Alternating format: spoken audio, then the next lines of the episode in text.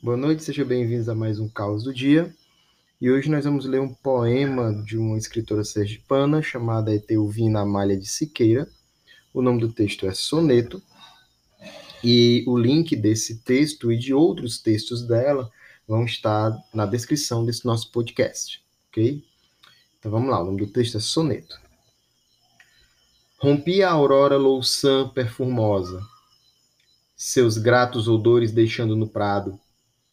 Tremiam ainda no céu estrelado carimbos luzentes, que cena formosa! Cantando travessa, gentil e garbosa, descalça, risonha, cabelo adornado, de flores silvestres andar requebrado, sorvendo perfumes na boca mimosa.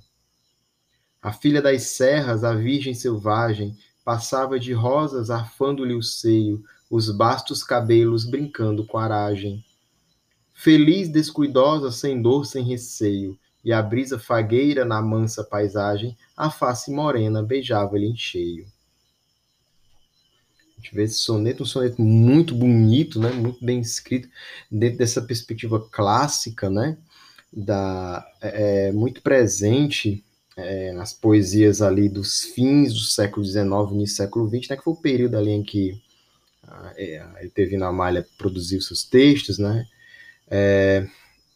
E a escritora, né, nesse caso, ela é uma escritora de uma atividade literária muito grande, muito forte, né, trabalhou em jornais, né, escreveu para jornais em Sergipe e tal, é tida como um dos grandes nomes das letras lá e tal.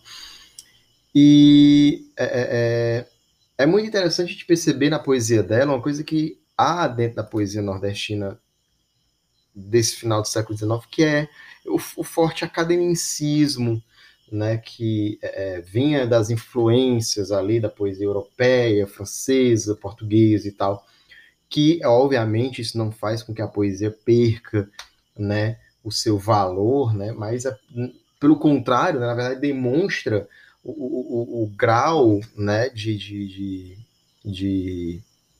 escrita, né, que ela vai ter, né, nos seus textos, o que, de certa forma, segura, né, um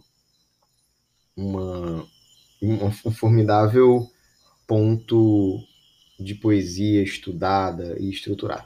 Os textos dela eu encontrei num blog, né? Como eu disse, vou colocar o link aqui na descrição do nosso podcast. Eu pesquisei um pouco sobre textos, né, de poetas sergipanos e tal, e acabei chegando aos textos dela. Eu achei que era muito válido, né? Até porque nós estamos falando de uma escritora que, de certa maneira, eu particularmente não consegui encontrar nenhuma obra dela, né? E eu achei que valeria a pena trazer aqui para o nosso podcast, né, nessa nossa temporada Nordeste, porque é interessante mostrar quanto ainda da nossa região, literariamente falando, é ainda desconhecido, como a gente ainda vai galgando alguns espaços dentro da literatura nordestina, né? O Caos do Dia fica por aqui e amanhã a gente volta com mais poesia, tá bom? Tchau, tchau.